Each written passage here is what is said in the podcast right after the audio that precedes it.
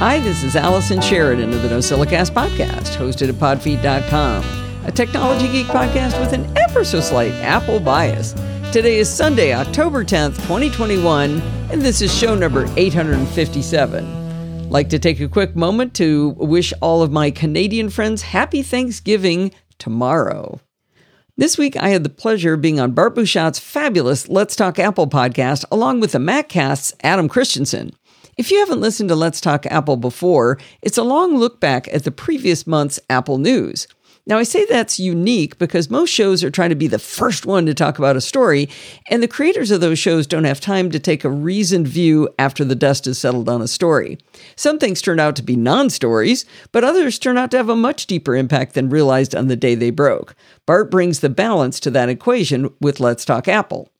In this episode, the four big stories we discussed were the latest Apple antitrust developments in all the courts across the globe, how the European Commission have published a directive to mandate U S B C as a universal charging port for mobile devices, and why we think that's a really bad idea. Then we speed through Apple's California streaming event announcements with a pause to talk about the iPhone thirteen Pro's camera, and we wind the show up by reminiscing about our feelings we had on the day Steve Jobs died ten years ago. Now, I have one more thing I want to add about this episode when you listen to it. At one point, Adam said, "I have one thing I'd like to tell the guys in engineering at Apple." Well, I'm sure you'll be shocked to hear that I called him on the wor- use of the word guys to describe engineers. Now, I don't agree. I don't regret calling him on that. However, as soon as I said it, Adam walked through out loud his thinking process where he said, "I was using guys generically, and I need to try to stop myself from doing that." What I regret is during that pause, he said he wanted to stop saying it, but I jumped on him right away. So I I didn't give him time to think it through and, and say it himself. He was clearly working it out on his own, and he didn't need me stomping on him and pushing it that hard. I adore Adam, and I apologize to him for doing that. So just pretend I wasn't talking during that part and listen to him. Anyway, you can check out this otherwise fabulous episode of Let's Talk Apple in your podcatcher of choice, or at the link in the show notes to let's dash talk dot I E. I've told you quite a bit about the free and open source app Joplin that Nightwise turned us on to, and I've been so taken with this notebook app that my latest tutorial video for Screencast Online is about Joplin. I cover how to add notebooks, then add notes and to-dos. I demonstrate how you can add multimedia in Joplin and how the different views work in the desktop version. I even dusted off my old Evernote database, and for the tutorial, I exported my sushi notebook, and uh, then I taught how to pull it into Joplin and have all of the same information preserved from Evernote. I explored tags in search and searching by tags, and I took a quick tour of the vast preferences section. I switched to the iPad and iPhone partway through the t- tutorial so I could show how to set up syncing through the service of your choice and how the interface is slightly different on the mobile versions. I taught how to link between notes and how to move and duplicate notes. If you're intrigued by my text and audio description of what Joplin can do, you might find this step-by-step tutorial helpful in getting started with Joplin. Screencast Online is a subscription service, and you can get a free seven-day trial over at screencast online dot com. Last week, I was absolutely delighted to hear from so many of my internet and real-life friends that Apple has added pivot tables to their Numbers app. It's a well-known fact that I'm wild about pivot tables. I realize, though, that this opening statement absolutely requires an immediate pause to explain first the problem to be solved, and then an explanation of what pivot tables are and how they solve that problem. Then finally, we can explore how pivot tables work in Numbers. The problem to be solved in its simplest form is that you have a giant pile of data and you want to get information out of that giant pile of data. So information and data are two very different things. Perhaps you're a system admin at a university and you have three thousand line spreadsheet with user I Ds, class names, instructors, and testing requirements, and you need to condense this down to some actionable information. Maybe you're the manager of a large city's intramural sports team, and you've got detailed data about the players, the sports they're playing, the field names, and the coaches, and you need situational awareness in case a storm is coming through town on how to contact people efficiently. Maybe you've been doing freelance work, and you've downloaded all of your income and expense, and you want to figure out where your income is coming from by category. Maybe you downloaded your health data for all of your exercise. You want to obsess over it, but you need to see it in nice piles by type of exercise with total calories burned. Or maybe you just had solar panels installed, and the Sense Solar you added to your electrical panel has given you a one thousand two hundred eight line long comma-separated value file of your solar generated or your solar power generation and your power consumption during the same time period.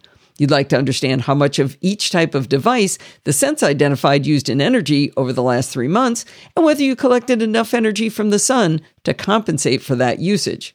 All of these problems have lots of data in lots of columns and rows, and it's very hard to get real information out of that data. You can use filters and manual subtotals to try to get information out of this data, but it's tedious, and you can't have your different views of the data at the same time. When you get an update to your data, you have to entirely recreate all of your filtering. This is where pivot tables save the day. Pito Salas, working at the Lotus Corporation in the nineteen eighties, noted that spreadsheets have patterns of data. A tool that could help the user recognize these patterns would help build advanced data models quickly. His work was included with Lotus Improv, released in nineteen ninety-one on the Next platform, and with it, users could define and store sets of categories, then change views by dragging category names with the mouse. Since then, pivot tables have been incorporated into Excel, LibreOffice, OpenOffice, and Google Sheets. Pivot tables today pretty closely match the vision Mister Salas had over forty years ago, and they're an easy way to organize all that data into actionable information simply by dragging and dropping category names with a mouse, just like he wanted to do. Now, I say it's easy, and it really and truly is easy, but it's weird, so it often intimidates people. I promise it's easy, and maybe by explaining it through numbers and an example, I can convince you to at least give it a try next time you have a lot of data to work through. I went back through the archives and found the first time I ever talked about pivot tables on the NosillaCast was on show number twenty-five in January of two thousand six. In that episode, I was talking about trying to get pivot tables to work in Star Office from Sun Microsystems. They don't even exist anymore. All right. Now let's talk about pivot tables and numbers. Spoiler up front, pivot tables and numbers are fantastic. If you've used pivot tables in other spreadsheet software applications, you'll be able to figure out how to use them in numbers quite easily. For the purposes of this article, I'm going to assume you've never used pivot tables before, or you use them so infrequently that learning how to use them from scratch in numbers would be helpful. I'm also really pleased to say that there is feature parity of pivot tables between the Mac, the iPad, and iPhone in Apple Numbers. I've been doing my testing while going back and forth between the Mac and iPad, and it's been really easy and intuitive to work on both platforms. That's in huge contrast to Excel on the iPad. I'm sorry to use such harsh language, but Excel on the iPad is just poopy. It's extremely limited in capability, and so of course it does not have pivot tables at all. Another spoiler, I've had enough fun using pivot tables and numbers that I might just finally switch over to numbers from Excel. I've tried numbers many times before, but the interface is just different enough that I've always abandoned it. Using numbers with pivot tables may have turned me, though. No promises, but I'm going to give it a shot. Now that I've spoiled the ending, I'd like to teach you how to create pivot tables of your own. There are a couple of things you need to know before you can create a pivot table. First, you need a giant pile of data. You also need every column in your data set to have a title. If any of the columns don't have a title, the pivot table won't include that column of data or anything to the right of it. So make sure your, all of your columns have titles, even if you're not going to use a specific column. To start a pivot table in any of these spreadsheet applications I've tested, you click on any old cell in the spreadsheet that has data in it, and then you ask for a pivot table from the menus. In modern spreadsheet applications, you'll get a new tab in your document. From here, you're going to do some simple drag and drop to make the table give you the information you desire. Describing how to make the pivot table do what you want is far clumsier than actually doing it. I should say that my next video tutorial for Screencast Online will be on how to do pivot tables in numbers. I haven't started doing it yet, but when that time comes, I'll tell you about it.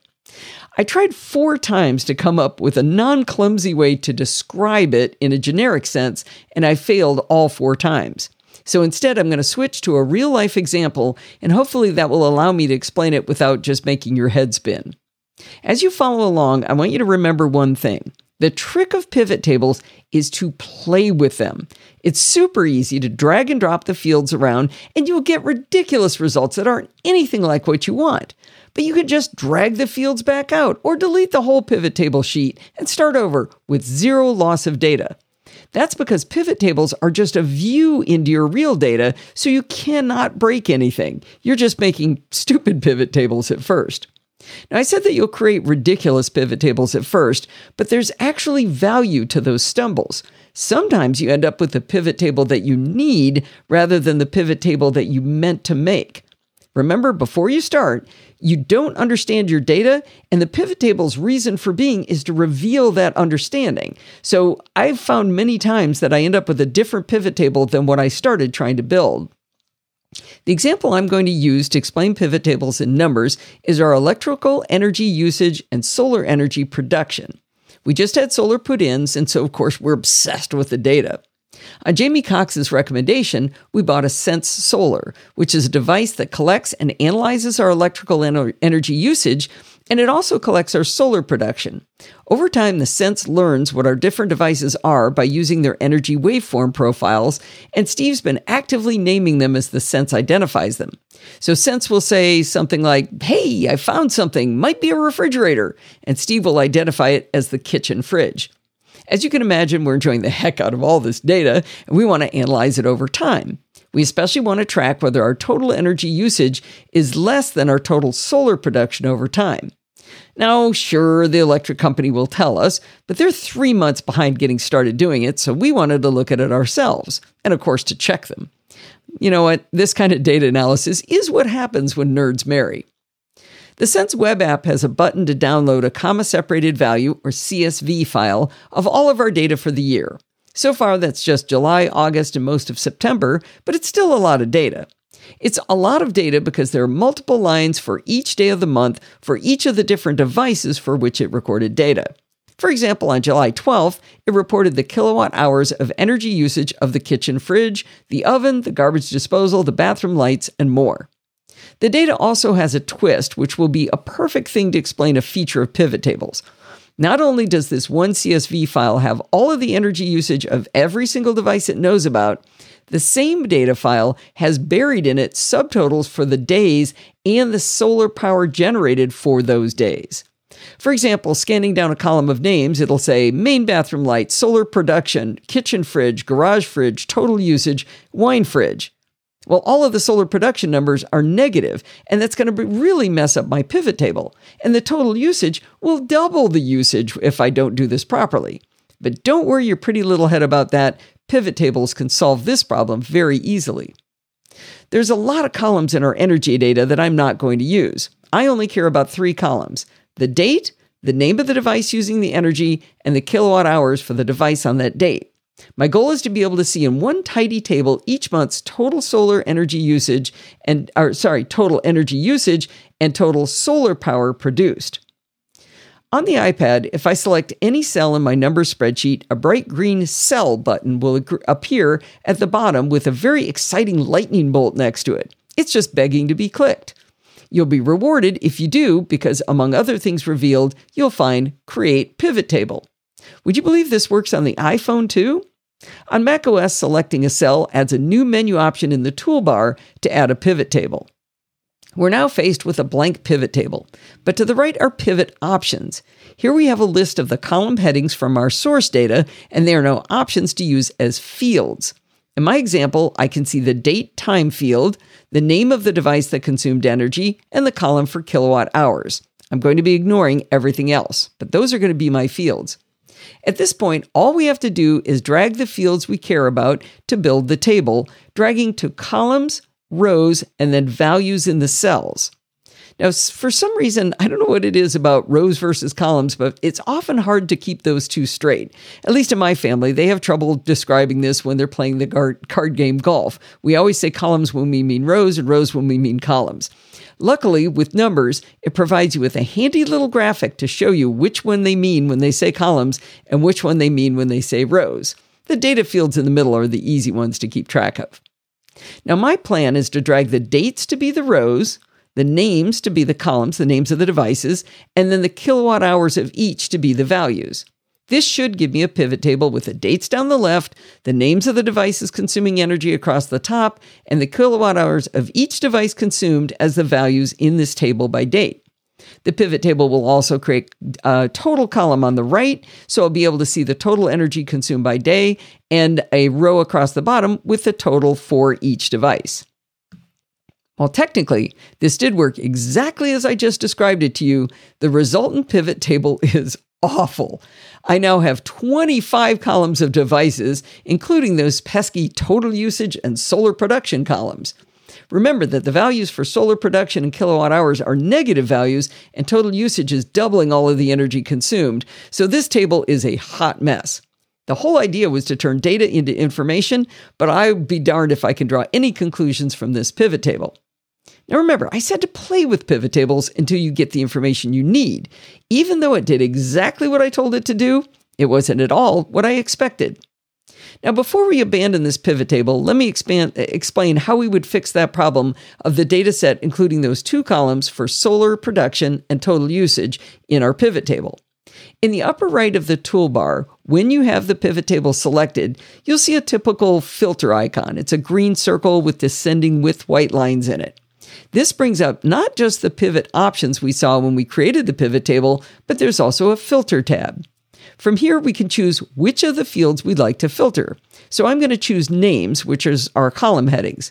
This reveals a list of all the column headings, such as kitchen fridge and bathroom lights, but it also shows me solar production and total usage. I can simply uncheck those two columns with the handy-dandy radio buttons, and boom, both columns have completely disappeared from my pivot table.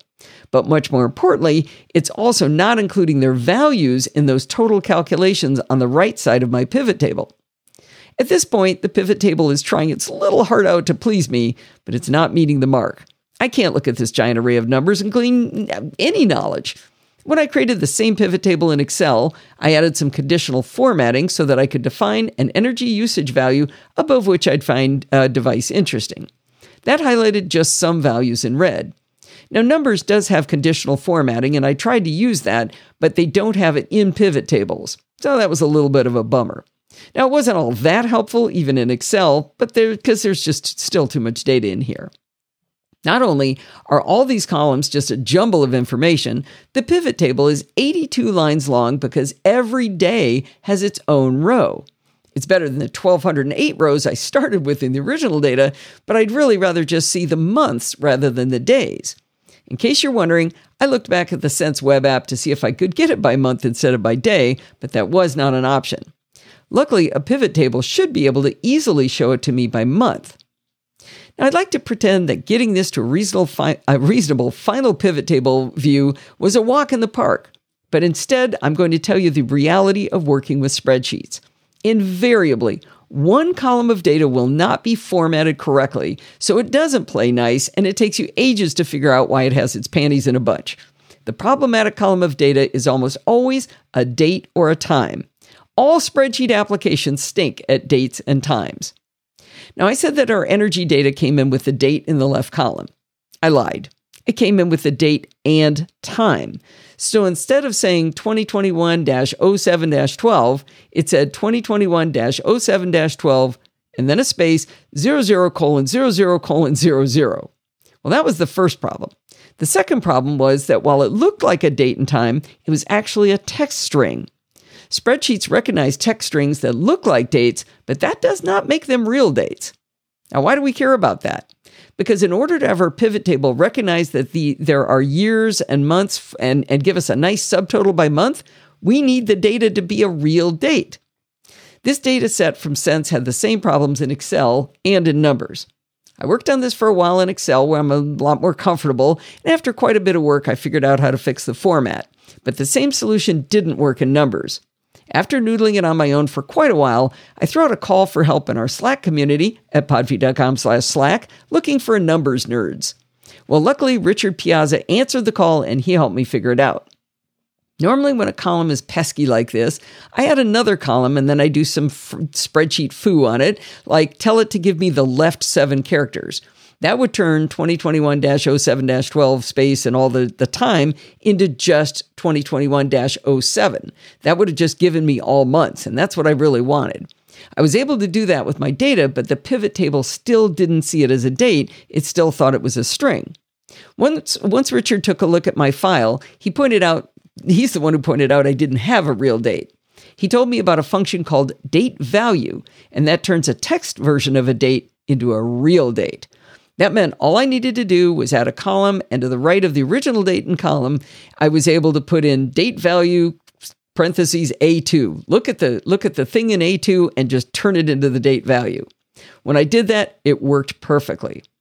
A quick trip to the format menu, and I was now, now able to set the format to just show me the year and month instead of all of that glop in the date. The next task was to fill that calculation all the way down so I'd have a full column of real dates. I know how to do a fill down in Excel, but for the life of me, I couldn't figure it out in Numbers. I was uninterested in dragging the fill handles in Numbers down one thousand two hundred eight rows, so I asked Richard for more help. The best thing Richard did was he taught me how to fish instead of fishing for me. Instead of telling me the answer, he told me how to find the help menu in Numbers on iPadOS, because I didn't even know there was one. It's hidden in the three dots inside a circle icon in the upper right of the screen. Before sending me to the help menu, Richard verified the trick to fill down was in help. If you want to know how to do it, it's command backslash to get the little grab handles, and then command down arrow to fill all the way to the bottom. Once you fill down, command up arrow takes you back to the top to get to work.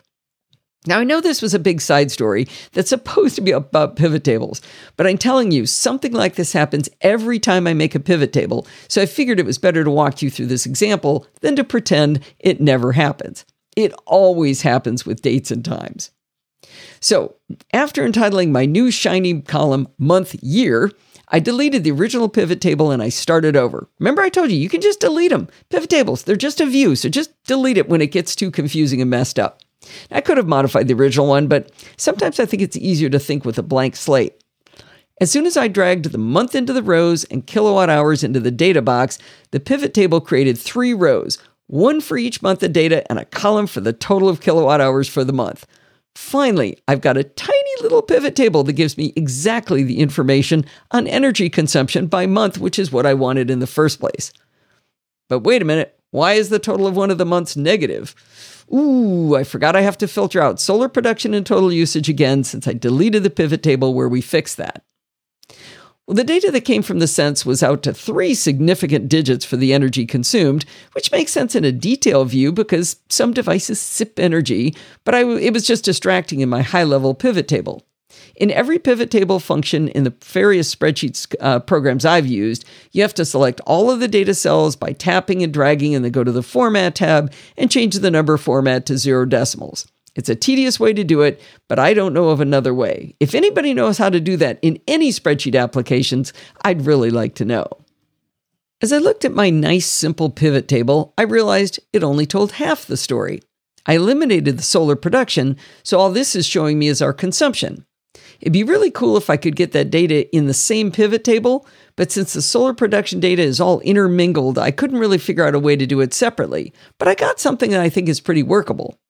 I figured out that you can copy a pivot table in Numbers simply by selecting the little pivot table symbol in the upper left of a selected table and hitting copy. I pasted this duplicate to the right of the original. Now I only had to go into the name filter, and instead of selecting all but solar production and total usage, I hit deselect all and selected only solar production. That gave me a table just like the consumption table, but now it's for solar production. I can see over the first three months of our solar panels and data collection, we've generated more than double the amount of energy we consumed. Now, I know July through September are some of the highest energy production months we'll get, and the sun's going to start being lower in the sky and shine less often, but getting double the solar energy with two electric vehicles eating up power is still looking pretty awesome. And you know what? That's what this is about. I have turned this one thousand two hundred eight line spreadsheet into knowledge I did not have before. Once you get a pivot table doing what you want, you'll start thinking of what else you can do, and you'll start making more pivot tables or modifying the one you originally created. I looked at my simple table and I wondered, what would, would it look like if instead of having one month as the row headings, What if they were the column headings? Then I thought, maybe I could put the names of the devices back in as the rows. This gave me a slightly more dense table, but it's also very interesting. I've still only got three columns of energy data for the three months, plus the grand total, but the rows are each of the devices. I can see, for example, that the E V charger accounts for two hundred ninety-two out of the total one thousand five hundred twelve kilowatt hours we consumed in three months. If I wanted to get fancy, I could change all of these values into percentages of the rows or columns, so I wouldn't have to calculate to know that the E Vs account for nineteen percent of our total energy consumption. Now, I only bring this last pivot table up to warn you that you might be drawn into my madness if you start down this path. Now, your reward for paying attention this long is that you're going to learn the most important thing to know about pivot tables. The people who drifted off to sleep earlier will miss this part, and they're going to be sorry later. Pivot tables do not refresh themselves when the data changes. Let me repeat this another way to make sure you heard me. You have to manually refresh your pivot tables if you want them to reflect the most recent data. In iOS and Numbers, tap on any cell in the table, then tap that exciting lightning bolt cell button, and you'll see Refresh Pivot Table. On the Mac, either go to the Organize menu and pull down to Refresh Pivot Table, or just right-click in any cell, and you'll have access to refresh right there. Now, aren't you glad you stayed awake for that part? If for some reason you want to maintain a copy of the pivot table to freeze the data in time, you can create what Apple calls a snapshot. I've never seen this in any other spreadsheet app, but I mean, I may have just missed it, but I thought that was pretty cool. To create a snapshot, simply select the little pivot table icon in the upper left of your selected pivot table, and then tap on the exciting green lightning bolt table icon in the bottom right, and you'll see an option to cap- copy snapshot. You can paste this into a new sheet, and now it'll be just a dumb table.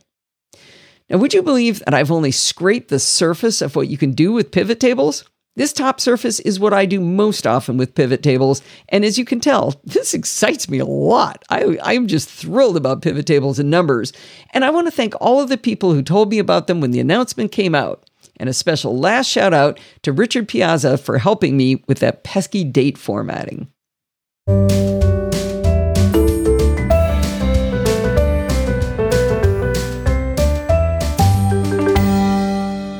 Hello, Allison. It's Rick from Baltimore. One of my favorite features that I think debuted in i O S fifteen is the ability to change font sizes by app rather than system-wide. The problem to be solved is I like to enlarge the font on both my iPad and my iPhone to make things more readable for my aging eyes. Before i O S fifteen, I could go to Settings and make the font larger. However, this was a universal setting and applied to all apps that support dynamic type sizes. In some apps, though, the larger font did not render correctly, or was too large and scrolled off the screen, or changed how a web page looked. For example, some web pages in Safari were almost unreadable due to the larger font size I selected. Whenever I increased the font size universally, I ended up setting it back to the normal default because of these issues. But in iOS and iPadOS fifteen, you can go to Settings, Accessibility, then scroll to the bottom and tap Per App Settings. Then I can add an app and customize font size and many other options to my liking. And those changes only impact that individual app. So now I can have Apple Notes app show the larger font I like, without ruining Safari web pages, et cetera. If this pre-existed pre-i O S fifteen, I apologize, but I don't recall seeing it. I hope everyone stays well. Bye-bye. Well, as soon as Rick sent this awesome tip over, I checked in with Shelley Brisbane, author of the book iOS Access for All, because if anyone knew about it, it would be Shelley. She confirmed that this is a brand new feature of i O S fifteen, so great find, Rick. I gotta say, the app that's given me fits, fits since day one on the iPhone is Apple Maps. If you zoom in to try to read a street name, it'll briefly be larger and then it'll shrink back down to microscopic size. I followed Rick's instructions and I went to Settings, Accessibility, and then chose Per App Settings. That took me to a pretty empty screen with an invitation to Add App. I chose Maps and I was delighted to see an absolute plethora of options. For each option, if you leave them as default, it'll follow whatever global accessibility changes you've made, if any. That's really slick because maybe like Rick, you want the font size cranked up for most apps, but for Safari, you can change just its font size to work better with web layouts. Under display and text size, you can enable or disable bold text and larger text, add shapes to buttons, turn on and off labels, and reduce transparency and blurs to, uh, to increase legibility. You can increase contrast. You can replace user interface items that rely solely on color to convey information with alternatives by turning on differentiate without color. Smart Invert reverses the color of the display, except for images, which might be very helpful in just some applications. You can reduce motion on a per-app basis, including the parallax, parallax effect of icons. I know that's really annoying for some people, so that's pretty cool. Finally, you could disable autoplay video previews. Man, I might want that disabled system-wide. Even if you aren't suffering vision loss yet, you may want to find a few apps to adapt more to your needs without changing the entire iOS interface. You might also be in the opposite situation. You know, a friend of mine likes her font size really big, so she has it set to a large size system-wide. But some apps look simply awful, like Rick said. She was delighted when I showed her Rick's discovery of per-app accessibility settings in iOS fifteen. Thank you so much for this, Rick. If you're a huge fan of the PodFeet podcast, I bet you'd really like a fancy coffee mug with logos of the NosillaCast, Chit Chat Across the Pond, and Programming by Stealth on it. Steve designed just such a mug for you, and it's absolutely gorgeous. The inside of the mug is a dark, rich blue, and the handle and rim match that fabulous blue. If you're not a blue person, you can change it to nine other colors. The red is kind of a great option to complement the NosillaCast logo. In any case, the mugs are sixteen dollars and ninety-five cents at Zazzle dot com, and when I checked it recently, there was a discount code, so depending on when you go in, you might get a discount code on that. Show your support for the shows we do here at the PodFeet Podcast by getting yourself a new mug to delight yourself and to show other people about the show. This week, a whistleblower named Frances Haugen went before a U S Senate subcommittee to testify about Facebook. You might have heard about it. I actually watched most of her testimony, and I have to say, it was bone-chilling. Miz Haugen was a data scientist who was part of a civic integrity committee, and in fact, she joined the company specifically to work on that committee. She testified that after the U S presidential election, the Civic Integrity Committee was disbanded. No matter your politics, I think we can all agree that Facebook needs to keep working on civic integrity. One thing that has bothered me is when people hand-wring about Facebook trying to keep people on their platform as long as possible. I don't blame them one bit for that. If I have a company that makes soap, I'm going to try to find every way you, I can to get you to use my soap and try to convince you to use more of it. Maybe ship dirt to your house so you have to use more soap. That makes complete sense to me. The difference, according to Miz Haugen, is that the data they have and the data they acted on to increase engagement on their platform, they have determined that the most inflammatory, negative material is what makes us engage with the content. I suppose this shouldn't be a surprise. We've always known that the lizard brain portion of our brains can't look away from a train wreck as it's happening. But Facebook actively uses that information to give us more inflammatory and more negative information to drive us to use their product more. Now, I bet a bunch of you are hollering into your phones, "Gee, Allison, did you just figure this out?" Well, I didn't actually just figure it out, but it's the first time I can't think of any way to explain it away. Bart convinced me a year or so ago to watch a documentary called The Social Dilemma on Netflix. It's actually available in full uh, on, um, on YouTube. You can watch it in full there. This documentary dove deep into the way the algorithm works at Facebook, Pinterest, and a lot of other companies to keep us engaged. The documentary left me with a sick feeling in the pit of my stomach, and it did have a big impact on me. But I was able to compartmentalize what I learned because this presentation was highly theatrical in how they demonstrated the problem. Listening to Miz Haugen te- testify under oath, that just really floored me. One example that came up during her testimony was an experiment run by the Tech Transparency Project. They created six ads which were designed specifically to target the teenage user of Facebook in a harmful way. One was an ad that directed girls to uh, what it said was Anna tip. That's short for anorexia tip.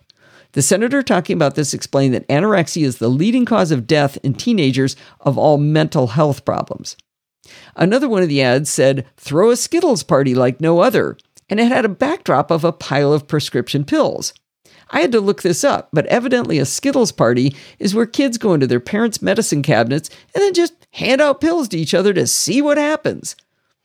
The other uh, the other ads that this uh, that the Tech Transparency Project created promoted alcoholic drinks, smoking, data services, and gambling to teenagers.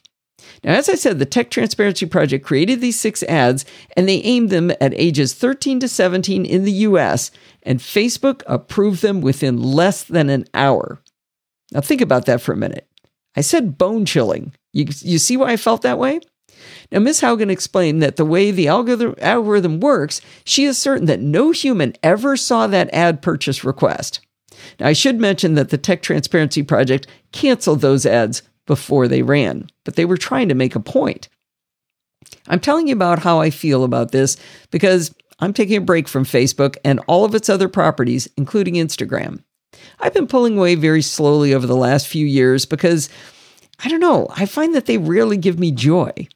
I remember one day looking at a gorgeous sunset and immediately thinking about how I would compose my Facebook post to show it to everyone. My first thought was not, wow, that's really beautiful. It was, how do I compose a photo to make everybody know how awesome my life is? I was starting to see the world through the lens of how I would show my world to others. Now, I've never really liked Instagram much anyway. I, have, I like to have conversations with people, and Instagram isn't just really made for that. Now, I'm not committing to quitting Facebook just yet, but I'm trying the idea on to see how it feels. Probably the thing I will miss most is the NosillaCast Facebook community. I love chatting with you there and sharing cool geek stories. But I also love the Slack community, and to be perfectly honest, it's a lot more engaged than the Facebook community is. I think one of the reasons for that engagement is the channels.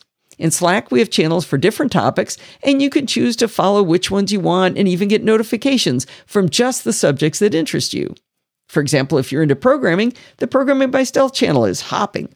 But if you're not, maybe you care a lot about security, and the Security Bits channel is more for you. I know the Facebook group is a great place where people like to share deals. In Slack, we have a dedicated channel for deals, so if you care about it, you'll always get them. If you don't care about it, you can skip them. One of my favorite channels is called Delete Me.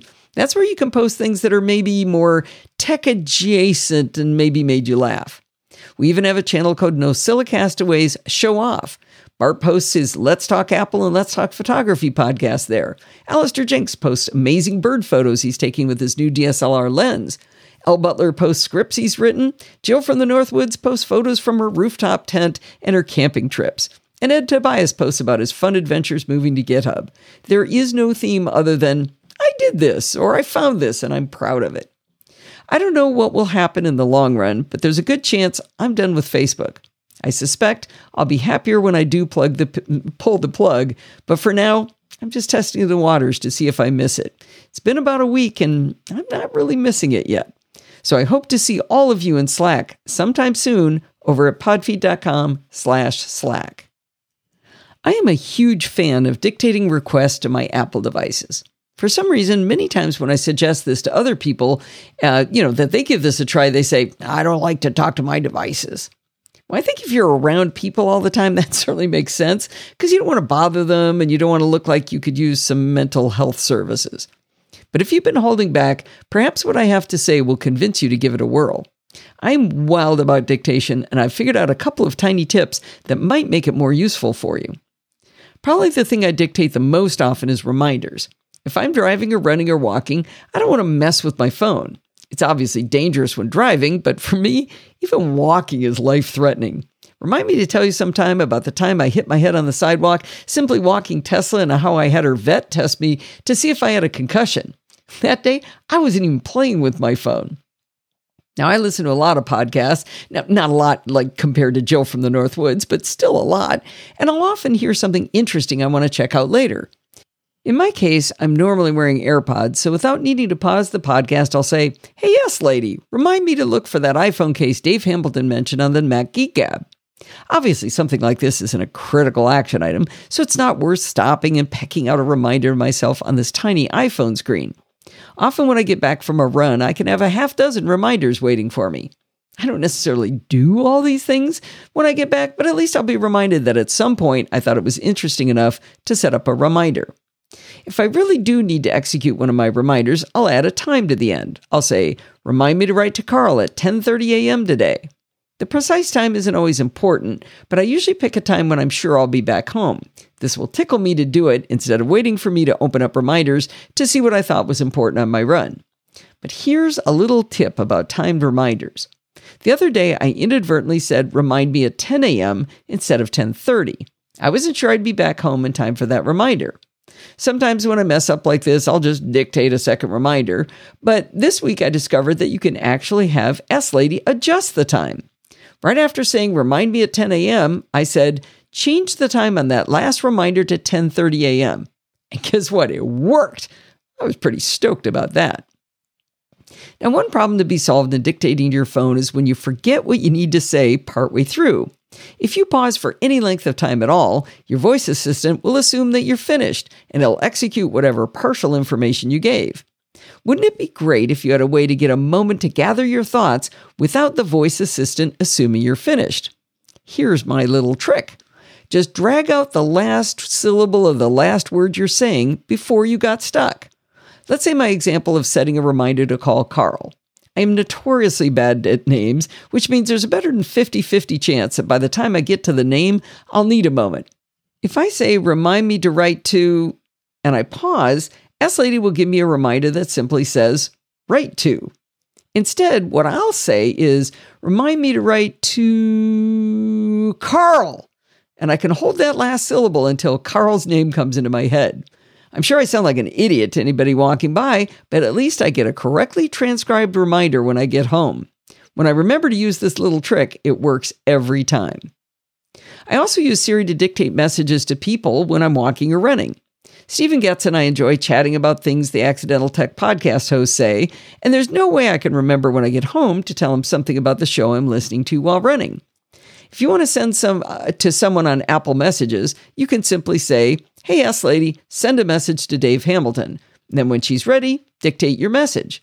I'm not a big iMessage user, and instead, Telegram is my messaging service of choice. Luckily, it's quite simple to send to Telegram instead. I simply say, hey, S-Lady, send a telegram to Stephen Getz. I haven't tested it yet, but I imagine it would work with Signal or other me- messaging services. For the most part, dictation of my little messages through AirPods works remarkably well. Most people receiving dictated message messages will figure out pretty quickly that you're dictating because of the occasional typo, and especially if a very similar sounding word is inserted in place of what you meant. People don't seem to mind these little typos. But what do you do if S-Lady misinterprets what you say and the entire point of the message gets borked as a result? Or worse yet, what if she inserts profanity that you definitely did not mean? After you complete your dictation, she'll read it back to you and say, ready to send it? Well, obviously, in this case, the answer is no. But she doesn't destroy the message when you say no. Instead, she goes, okay, let me know when you're ready to send it. But what if you don't ever want to send it? With that mis- message glued to her sticky little fingers, you don't have the option to dictate a new message. If you try to, she'll say, no, I've already got this message. I'm ready to send it. Do you want me to send it?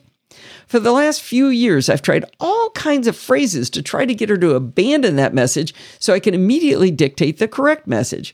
I've tried delete, throw it away, stop, never send, and nothing worked to make her let go of the borked message.